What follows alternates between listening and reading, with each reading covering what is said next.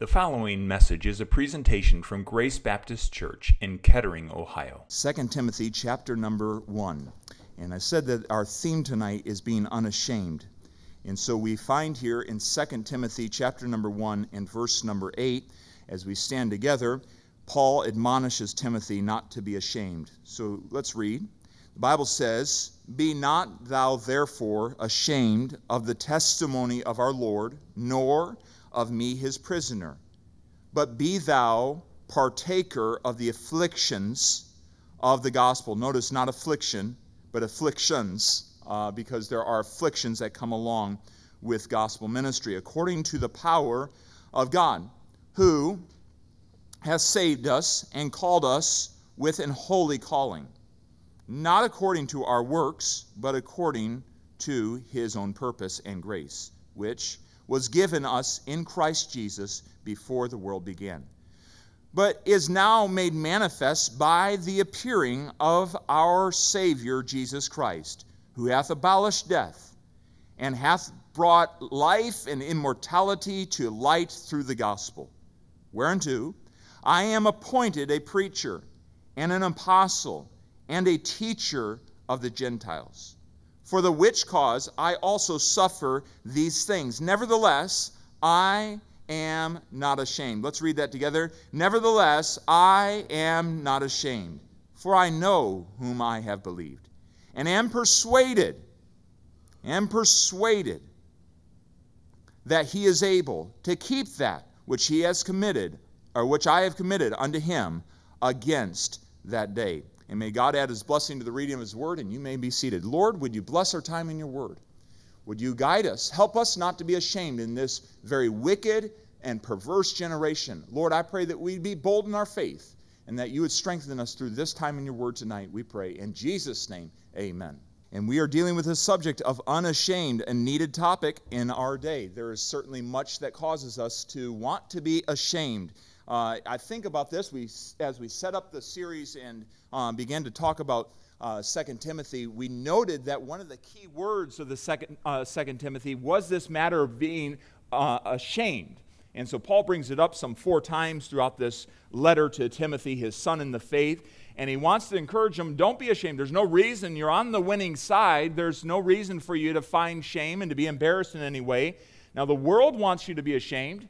The world wants to push you into a corner, and the world wants you to feel shame for the stands that you take. And the world would like for you to feel shame that, that you believe that marriage is between one man and one woman. The, uh, the world wants you to feel shame that you believe that salvation is only through Jesus Christ and, and there's no other way. And they want you to feel shame that you, you have such a narrow religion. But the fact is, we do not have to feel shame. Timothy should not feel that shame. He should not allow that shame to set in. And so Paul says, Listen, Timothy, I don't want this to be going on in your life. And notice there in verse number eight, he says, Be not thou therefore ashamed of the testimony, first of all, of the Lord, and then second of all, of me, his his follower, of his, his prisoner. And so he says, first of all, to Timothy, I want you to make sure, Timothy, that you are sharing in the Savior's sufferings. That as you go, as you uh, fulfill your ministry and as you go about your daily life as a believer, Timothy, make sure that you're sharing in the sufferings of the Savior. And he says that, and as he says that, he's making sure, hey, Timothy, make sure that you listen up. Heed the warning here.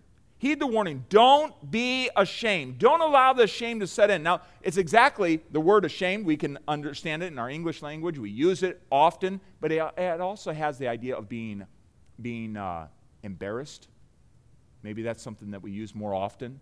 Uh, Timothy, don't be embarrassed. Don't be embarrassed of the Lord. Now, he was not saying this in the way that he says it. He does not say it to Timothy because Timothy is being embarrassed or being ashamed.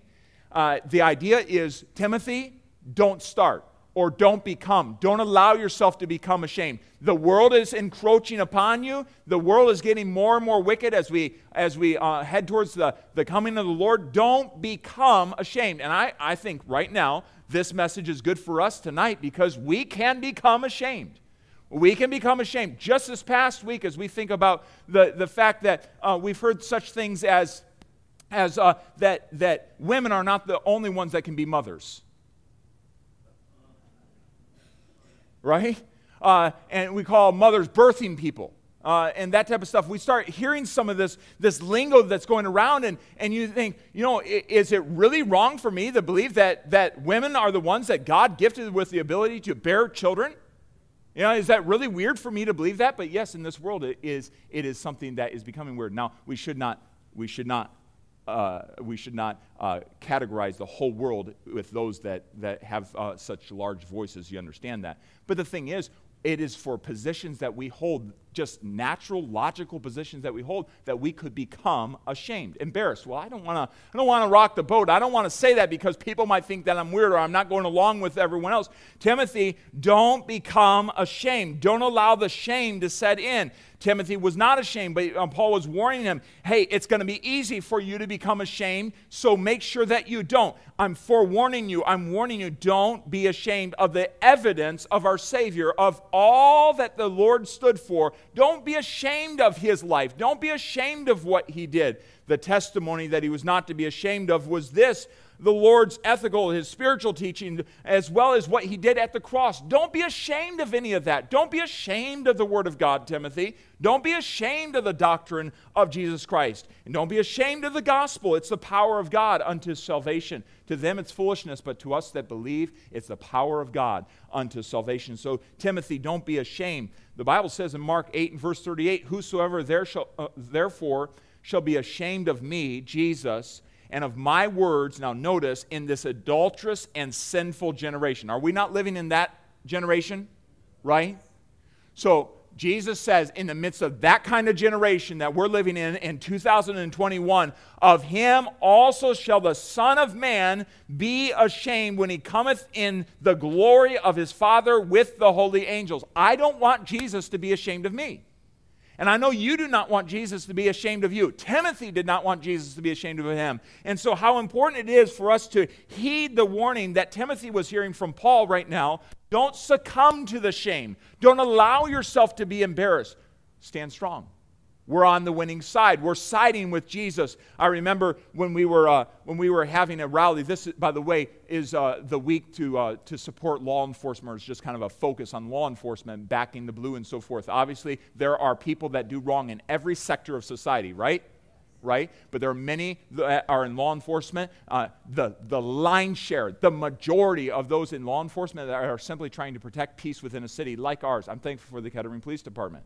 But I remember back when all the, the riots were going on, they all gathered together for there was a, a gathering that was supposed to happen right within the city of Kettering. And I remember going there and praying with, uh, with uh, the people from 11 different agencies and, and sharing with them uh, about the fight, the fight for truth that they are, they are fighting for, upholding law. And when you're fighting for law and when you're fighting for truth, that you're standing on God's side of the, uh, on God's side of the matter and how important that, that is. And, and it's an amazing thing to me as we think about, uh, about this. We can uh, succumb to shame even in supporting those that uphold the law and uphold truth in a society and uphold peace in a, in a, society and say, hey, don't do this, do this, and, and so forth. It's amazing how easy it is for us to become ashamed and, uh, and it's, it's vitally important that we, as followers of Jesus Christ, as his followers, with his message, don't become ashamed of Jesus Christ, that we don't allow the embarrassment to come in. There's so many uh, theories that are circulating in this day. I was, uh, I think I was talking to Miss Mary over there, um, and was talking about how theories are cropping up so very quickly. It's not years that it takes for theories to wash over culture. Have you noticed that? It seems like a theory can can come up and you start hearing about it and all of a sudden you're hearing about it everywhere. Now that may just be perception, I understand that. But the, the fact of the matter is there is so many theories circulating out there that we can become ashamed of when we stand against those theories because it goes against Christ. You know, think about the theory of evolution. We ought, we ought have no problem standing up against uh, that God created the heavens and the earth. That's where it all started uh, we ought to stand with that unashamedly. That man is not his own master, he is accountable to God. Uh, and the whole doctrine of humanism, the, the, the teaching of humanism, that you can be your own master and you, you, you, uh, you determine your own destiny and that uh, you can be good without God. All these theories that are out there, we ought not be embarrassed to stand against. That people can choose their gender rather than their gender is assigned at birth. God, at conception, I should say, God gives the gender. And this ought not be something that we're ashamed to stand up for in this, in this day. I think about, and I'll uh, say more uh, down the line, but the critical race theory that's, that's coming up, and we're hearing about it, and it's cropping into schools. These things that stand against biblical principles, we're going to have to stand and not be bar- embarrassed in the face of. You say, well, what does this have to do with Timothy? Do you think Timothy was having to stand against anti biblical theories that were coming down in his day? Yes. This is where the rubber meets the road. When culture goes against God's word, we must stand with God and uh, not be ashamed in any, any way. Marriage is redefinable. Uh, we need to stand with the Lord and not be ashamed, not be embarrassed. Don't, don't allow, as the enemy is encroaching on our lives, don't allow the shame to set in. Don't allow them to put the shame there. That's what uh, Timothy was being told. Don't become embarrassed. Now, along with that, what's the converse of that for Timothy? Look at verse number eight. He says, But be thou. So don't be ashamed. We got that? Don't be embarrassed. Don't become embarrassed. But here's what you should do, Timothy be thou a partaker of the afflictions of the gospel according to the power of God. So, Timothy, don't do this, but do this. Make sure that you're doing this. Prioritize this. And what was he to prioritize? Accept the sufferings of our Lord. Accept the suffering that comes along with um, preaching the gospel, standing by the gospel, standing according to the word. And this word, partakers, the idea to suffer together with. And the same word is used to, to illustrate the, uh, the bond within or the ministering within the body of Christ. So he says, I want you to, I want you to be a partaker of the sufferings of the afflictions of the gospel. And the idea over in 1 Corinthians uh, 12 and verse number 26 and whether one member suffer, all the members suffer with it. I am to suffer with Christ and, the, and take on to accept the afflictions of the gospel with Christ as my thumb does with my brain. Is the idea that I am to be that lockstep with Christ and with his body and with what Christ is doing in the world, that when he suffers, I suffer and vice, vice versa. They're, they're, it's that lockstep. And so, Romans 8 and verse number 17, it says, if, if children, then heirs, heirs of God, and joint heirs with Christ, we talked about that this morning, if so be that we suffer with him, that we may also be glorified together. And so, this whole matter of suffering together, accepting the sufferings of the gospel, the afflictions of the gospel, is very important. Now, this suffering is from living out the gospel. This is not just because we were, we were brash or we were rude. That's not the, the idea of the, the suffering, or because we did something wrong. Yeah, a, a believer should not be, a, uh, should not be uh, uh, getting a victim mi- a mindset when they suffer for doing something wrong. Well, they're just picking on me because I'm a believer. No, if you did something wrong, we did something wrong. We suffer the consequences like everyone else. But the idea is here, when we live out the gospel, there will be an affliction that comes along with that. It says there that uh, in that in that verse, verse number eight, of the gospel according to the power of God. So these afflictions are from living out the gospel. First Peter 4 and verse number 15. But let none of you suffer as a murderer, or as a thief, or as an evildoer, or as a busybody in other men's matters. Don't, don't suffer in that way. Don't be getting into that on, those, on those things. Yet, if any man suffer after a, uh, as a Christian, let him not be ashamed, but let him glorify God on this behalf. If you suffer for taking a stand at work and you lose your job, well, that's hard, really hard. But give glory to God is what Peter's saying. If you stood for righteousness' sake, I was listening to a, um, a story. Uh, it was about a very, very crooked athlete, and this one athlete that was a man of integrity uh, stood up and exposed this other athlete. And I don't want to really get into it because it's a long, long story, but, but what struck me is, uh, is this that this, uh, this man was a man of integrity, and he, he lost everything because he stood up and spoke truth. And I think, wow. I mean, lost millions because he stood up and, and spoke truth. Now, you think about that, what we have to, to lose, and then what we have to gain the smile of the Father or the approval of people around us. Well, I, I think we want the smile of the Father. I think that's in our heart. God, help us by your Holy Spirit uh, to seek after that and to prioritize that the most. And so Peter is saying to these believers, don't suffer as an evildoer. If you suffer for the gospel, don't be ashamed. Don't be embarrassed for that. Suffer boldly. Paul was a good example of that, wasn't he? He wasn't, well, I'm here in the Mamertine prison and I'm just such a, you know, such a victim and a martyr here. No, he was, he was there using his time witnessing to his guards when he was under house arrest. He's writing letters to Timothy to encourage him along. What a, what a guy that he was in, in what God was uh, enabling him to do. Wonderful, wonderful thing. The suffering was from living out the gospel, but the suffering would also be enabled by God. So, Timothy, it's according to the power of God that you'll uh, get through this suffering. For it is unto you it is given in the behalf of Christ not only to believe on him, but also to suffer for his sake. God is the one who gives the ability to get through trial. God is the one who gives the ability to, to stay focused and to, uh, to have the strength to get through. And Timothy, you must be willing to accept the affliction as it comes. And so must we. Now, some of you are, are more mature here this evening, and maybe you thought that this, the, the suffering or the affliction, the pushback against Christianity would not come as severe as it seems to be coming right now in America. As it seems to be, I mean, it seems like it's just looming out there, right? But it's here. It's real. It, it's not, it's not far fetched for people to be locked out of their buildings. I just went to a legal seminar this past this past uh, week concerning church on church things. It's not far fetched for that to go on in our country. It's not far fetched for uh, pastors to be arrested in our country. It's not far fetched. Um, and the fact is, we have to stand and not be ashamed in the face of that.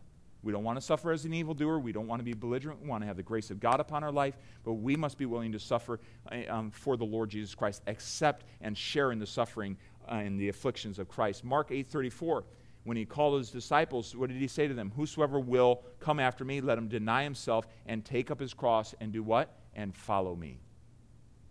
So I take up my cross like Jesus does. And that means you in your daily life, at your workplace, wherever you are. That means us taking up our cross and following after him. So why would Paul willingly share in the suffering of the Savior? Why was Paul telling Timothy, hey, I want you to share in the suffering of the Savior? Don't be ashamed, don't be embarrassed. I want you to share in the suffering of the Savior. Why would he say this to Timothy? Timothy, don't be ashamed. Why? Because he considered the grace of God. Now, notice verse number t- uh, 9. Verse number 9. It says, Who hath saved us? Isn't that good? Are you thankful to be saved tonight? You thankful you're not on your way to hell?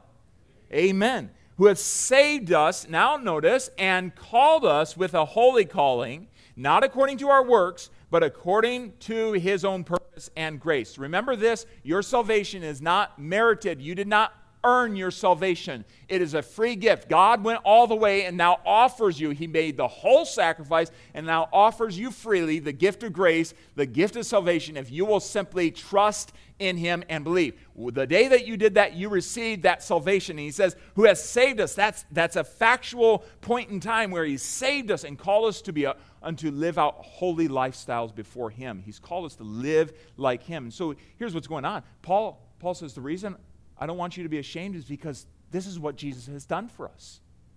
This is what he has done for us. And notice that Paul considered the grace of the Savior.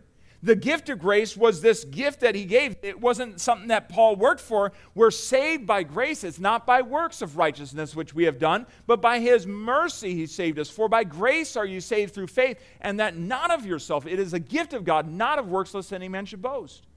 If you're still trying to work for your salvation here tonight, could I just encourage you stop working, trust the Savior, accept it by faith. You say, that's so hard. I work for everything in my life. Jesus made it simple, simple enough for a child to receive. He is simply offering to you salvation, free and clear, if you'll but receive it by faith, and He will give it to you. And so we're saved by, um, by grace, but we're called to holy living because of grace. He called us with a holy calling. This calling is a, a summons We're summoned by the Lord Jesus Christ, by God Himself, to live a holy life. This calling is something that we have to accept. And the fact is that God, by His grace, is calling you into a lifestyle day by day to line your life with truth, like we learned this morning, to line your life uh, with, the, with God Himself and with the character of God, to the holiness of God. He says in Titus 2 and verse 11, For the grace of God that brings salvation has appeared to all men. What is it doing in our lives? It is teaching us that denying ungodliness and worldly lust, we should live soberly, righteously, and godly in this present world. So, what's going on? He's called us to holy living. He's called us by His grace to holy living. Oh, what a good Savior we, are, uh, we have. We are called to live a, like, a life like Him. We get to mirror Him every single day. What, a, what, a, what an opportunity. What an opportunity tomorrow to look a little bit more like the Savior. And I trust that even our time together tonight will help us in, in that regard. So, the gift of, of grace is, boy, it's there. He's given it to us. He's doing such great things. He, he saved us by His grace. He is calling us into His living by His grace. But notice the appearance of grace in verse number 10, but now is made manifest by the appearing of our Savior, Jesus Christ. When He came to earth, boy, grace was on full display. That's what Titus was saying in Titus on 2 and verse number 11. Paul, on speaking to Titus, for the grace of God that bringeth salvation has appeared to all men. Does everyone have the chance to receive God? Well, the Bible says in Romans chapter number 1 and verse number 20 that, that all men are accountable before Almighty God, holy Creator God, because of the creation that they see all around them. In the very creation, they can see that God is the Creator and that there is an eternal power in Godhead. They can see this because what they see in creation, in the general revelation of God, they are without excuse, God says. And so He says, I've appeared, I've shown to all men this grace that brings salvation. But now is made manifest. It's made openly visible in the coming of our Savior. Think about this. Why don't you turn over there for a moment and you can circle this verse? John chapter 1 and verse number 14. John chapter 1 and verse number 14. He says it's made manifest. Grace is on full display in the appearing of our Savior. What did John say when he saw the Savior? As he opens up the book, John 1 and verse number 14, and the Word was made flesh and dwelt among us. And we beheld his glory. Oh, that must have been special. We beheld his glory, the glory as of the only begotten of the Father. He was fully equal with God. This was not robbery for him to be equal with God. He was fully and rightfully equal with God. He is God. But notice what it says about him full of grace and truth. Let's say that together full of grace and truth what was a dominating, overwhelming factor of our Lord Jesus Christ? He was full of grace and truth. And he says here in 1 Timothy 1 and verse number 10, but now is made manifest by the appearing of our Savior. When Jesus showed up on earth, grace appeared in full display. What a beautiful, beautiful thing. And so we give thanks. We give thanks to God. We don't have to be ashamed because as we consider the gift of grace and the appearance of grace, God has been so good to us. He has saved us. He's called us to Himself. He's called us to living a life like Him. He came all the way to earth to show His grace to you and me. Why should we be ashamed of this Savior? Timothy, why should you be ashamed of the Savior? Think of all that He's done for us. I got to witness to a Muslim man I believe, from Somalia uh, yesterday in the gas station uh, in, in, uh, in, Columbus. And immediately when, I, when he asked me who, who, I was or what, what religion I was, I said, I'm a follower of Jesus Christ. And I figured he was probably a Muslim man, and so I said, a follower of Jesus Christ. Immediately he, he entered into you know, talking how Jesus was created and, and speaking his doctrine and, and so on. And so I gave him a, a card, and we got to share a little bit. Uh, didn't get to share much, but got to share a little bit. But one of the things that I thought of as I, I walked away, hindsight's always 2020, right? Does your God love you? Did your God come and die for you? Think about that. That's not a gotcha question. But in all honesty, we serve an amazing Savior. Why in the world should I be ashamed of him? Why should I be ashamed of calling myself a follower of Jesus? By the way, so many people call themselves so many people call themselves Christians. It's a great word. It's right from the book of Acts, right? But in all honesty, I'm a follower of Jesus Christ. I'm a believer in Jesus Christ. That's who I am.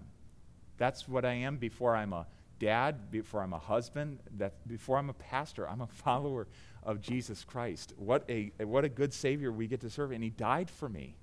His grace is on full display. And so, why did Paul not need to be ashamed? Why should Timothy not be ashamed? That's the type of Savior we're serving. Now, notice what does he say to uh, Timothy? Don't be ashamed. Don't be ashamed. Consider his grace. But notice in verse number 11 through 12, whereunto I am appointed a preacher. Now, Paul was not talking to Timothy as, as one, he wasn't talking to Timothy from, you know, kind of a, a pedestal. No, Paul had lived this life of not being ashamed. So Paul was saying, hey, listen, I've, I've been appointed a preacher. I've, I've walked this road before. I've been appointed here, whereunto I am appointed a preacher. And what is Paul telling to Timothy? Hey, make sure that you're following the Savior's direction. This matter of not being ashamed, it's gonna, it's gonna require that you step out and you obey the Savior too that you take the assignment from the Savior. And that's exactly what he's saying in verse number seven. Accept his assignment. I've been appointed a, a, a, preacher, an apostle, a teacher of the Gentiles. At some point along the line, I to say, you know what? Yes, I will go. Lord, what will thou have me to do? Oh, but following you is going to require me turning my back on all my friends in the Pharisees. You know how much Paul lost by following Jesus? Everything all his notoriety, all his social status was, was gone. In fact, the, the, the, within the week, within the, the first month of him following Jesus, do you know they, they, they turned on him? Isn't that amazing? The people that he used to run with now are seeking to kill him. And what does he have to do? He has to leave town. Do you remember this story? In a basket, out the window, what? The Bible's not interesting. It's amazingly interesting. I mean, these, these stories, you couldn't come up with them. It's amazingly interesting. And so he's leaving town. At some point, Paul's having to say, Yes, sir, Lord, I'll do it, even if it means all my friends. And by the way, all his friends had names. And if we lived in this generation, they, he would have had their cell phones, he would have been connected to them on Facebook. You know what I'm saying? Like, he wasn't, he, he wasn't just a super Christian that was you know, set apart from those relationships being lost, I'm sure hurt. Guys that he used to hang with and, and journey with and talk with now don't want to talk to him and want to kill him. What an amazing thought. But are we willing to accept the assignment of the Lord and be appointed to be a preacher and a, an apostle and a teacher of the Gentiles, even if it means that we lose out? And we are, we are told by the world and told by former friends that we should be ashamed and Paul accepted this from the Lord. He, uh, he was appointed. He did not go and tell the Lord, This is what I want to do. He was appointed. This was a, a, an appointed time. God gave this appointment.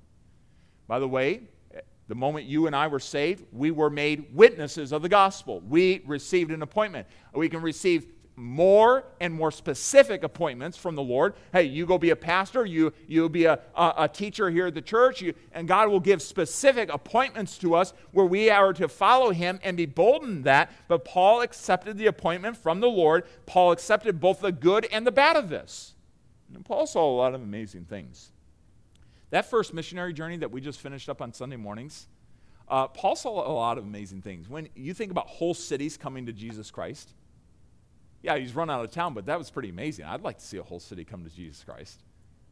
Wouldn't you like to see the city of Kettering turn from uh, Catholicism and good, on good works to Jesus Christ? Yeah, I would. I sure would. That's an amazing thing. But Paul got to see that. But Paul accepted both the good and the bad of his assignment.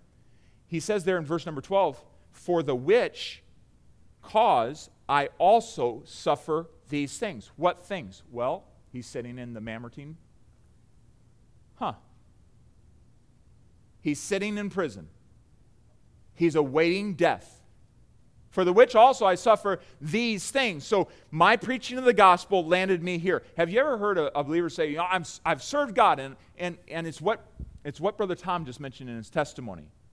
Satan lurks in and, and says, Well, you served God. Look, look what it's getting you. Right? Do you think those, those moments came up for Paul? Well, he accepted both the good and the bad. He accepted the bad when, when it cost him something. Well, we need to be in the same place, accepting the good and the bad of, of following after after Jesus Christ and obeying his appointment. If I surrender my life to Christ, he might ask me to go somewhere I don't want to go. Yeah, he might. And if we say yes to that, he'll also give the grace and the enjoyment for that. If I live like that kind of a Christian, that kind of a Christian, I may be thought of as strange. Yeah, you might, but he'll give the grace for that. Paul accepted both the good and the bad, the days when many people were coming to Christ and the days when he was being stoned in the middle of the streets. He accepted it all. So, Paul gives the real reason here, as he concludes this passage, he gives the real reason why he did not have to be ashamed. Now, notice here, he says, I, I'm suffering because I'm a preacher of the gospel. I'm suffering because I said yes to God. And yeah, I brought some suffering in my life. Notice verse number 12, the end part. For I know whom I have believed. Let's read that together. For I know whom I have believed. Let's continue. And am persuaded that he is able to keep that which I have committed unto him against that day. Does that sound like a song? Yeah. And actually, if you go to that song in our hymnal, the, uh, the verse is right above it because it's, it's, a direct, it's a direct put to music there in the chorus.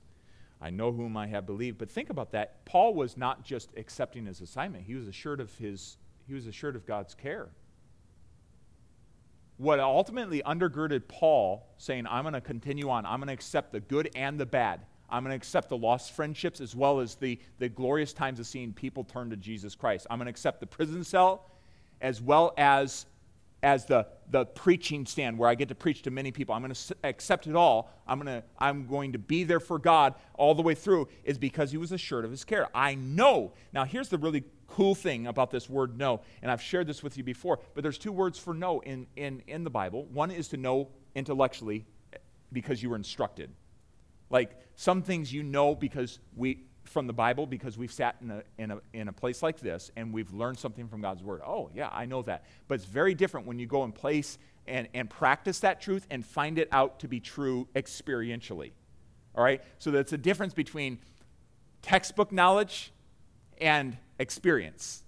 All right? So you're going to, uh, going to have a surgery, Brother Tom, like you did. And aren't you thankful that your doctor had experiential knowledge, not just textbook knowledge? before he's pulling, pulling those muscles and moving them around to get that, that, uh, that hip in there, uh, uh, you're thankful, well, yeah, that he has a, a, a, working experiential knowledge. That's what Paul's talking about here. I don't just have a textbook knowledge about Jesus and his care and his steadfastness and his trustworthiness. I have experienced it. I experienced it when I was stoned in Lystra.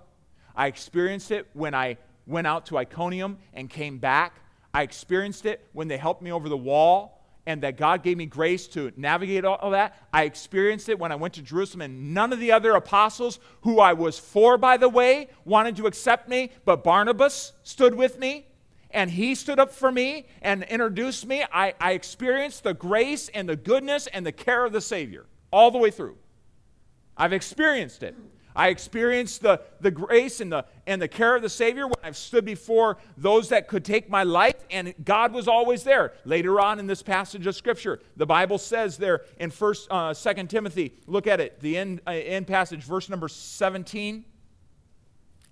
2 Timothy uh, 4 and verse number 17, uh, verse 16, at my first answer, no man stood with me, but all men forsook me. I pray God that it not be, may not be laid to their charge, notwithstanding the Lord stood with me. Do you know what that is? That is a personal testimony from the Apostle Paul. I went there, no one else was with me, but Jesus was with me.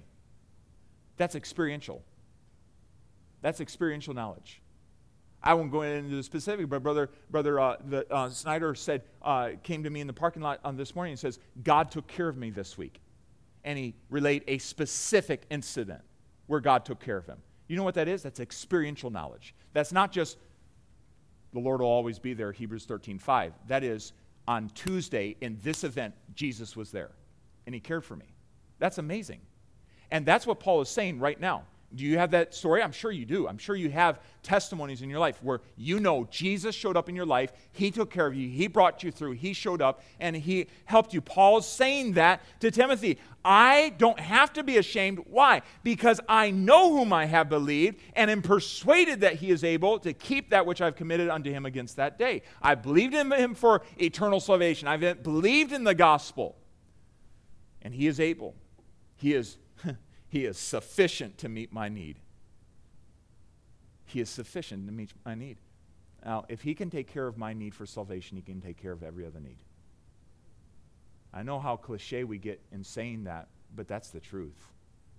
If He is able to save me from hell, He can, he can take care of every other situation. And we need to believe that. How many times is that a, a literal choice in our mind to believe that? I know it is for me. Sometimes I don't, I, Lord, I don't want to give up my, you know, my frustration because, you know, I want to be frustrated for a little bit longer. And there's the, you know what I'm saying? There's that, there's that point in time where you surrender. You know what? You can take care of this. You look to Him and say, God, God, I'm giving this problem over to you. I'm giving that over to you. Romans 8, Paul testifies personally. Who shall separate us from the love of God? Well, then he goes through all sorts of things right? What was that personal experience on Paul's part? I know he cares. I can be assured of his care. I believed him for the gospel. I, I've seen him care for me throughout life. He is sufficient to meet my needs. He's sufficient to care for me. And here he's sufficient to guard and stand guard by me. Wow. Paul says, I've committed things to his trust. Whatever I put into his, his trust, whatever I put into his care, I know experientially he'll take care of it. How's that going to change our week this week? How's that going to change the problems that we face this week? If we, if we, Lord, you've saved my soul. I believed you for that. And now I know as a fact that if I put this into your care, you'll take care of it. I'm going to rest in you. Well, there's a whole lot less anxiety, right? A whole lot less worry, frustration, angst. Well, that's where the Lord wants us to be. Paul had trusted Jesus with his salvation and was convinced that Jesus himself could sufficiently guard all that Paul had entrusted to him. So, why in the world should he be embarrassed? That's the kind of Savior he's serving. That's the kind of Savior he's walking with. And how can we be ashamed of a Savior who's like this? We shouldn't be. And so, may God give us grace in 2021, in the midst of this May, as we go to work tomorrow, as we go out and about tomorrow, may God give us grace not to be ashamed. Don't be embarrassed. You know, the Word of God's really practical. You and I are prone to be embarrassed. We don't like to stand out from the crowd. We don't want to be that, that one that stands up in the crowd, right? We don't want to be singled out. It's hard to, isn't it? It's hard to. I remember working in construction. I was having a conversation with my brother this week, and he's, he's, uh, he's maybe getting into a, a job like that. And uh, and I remember working construction. When I said one thing, I said to him, I said, you know, it's it's a very different from what you've been in. It's a very different, different workplace. And people are cussing. They're talking about things that you, know, you don't, brother Tom. You know what it's about. And uh, very different, very different workplace. Difficult. But you know what? Sometimes it's not easy in that environment to stand up, to pray, to give thanks to God. I remember being on a on a roof. Um, and we were, we were tar papering the roof, and uh, there's two guys there, and uh, they, they asked me a question uh, Do you cuss? It's like, did I?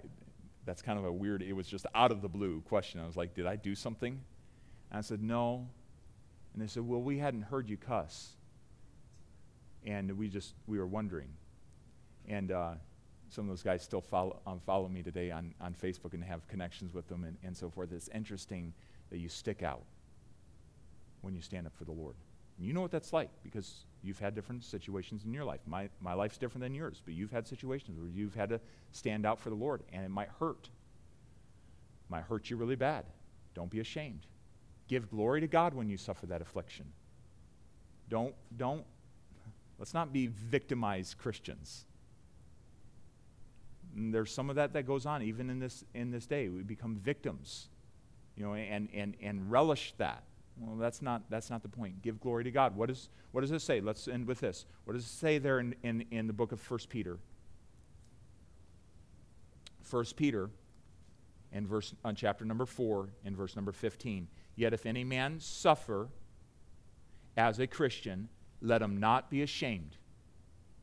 Let him not be ashamed, but let him glorify God on this behalf.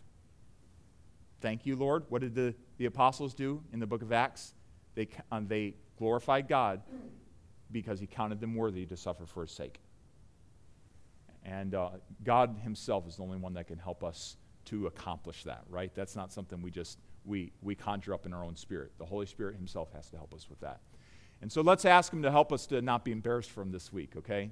And, uh, and to walk boldly into this week and stand for the Lord Jesus Christ. Would you pray with me?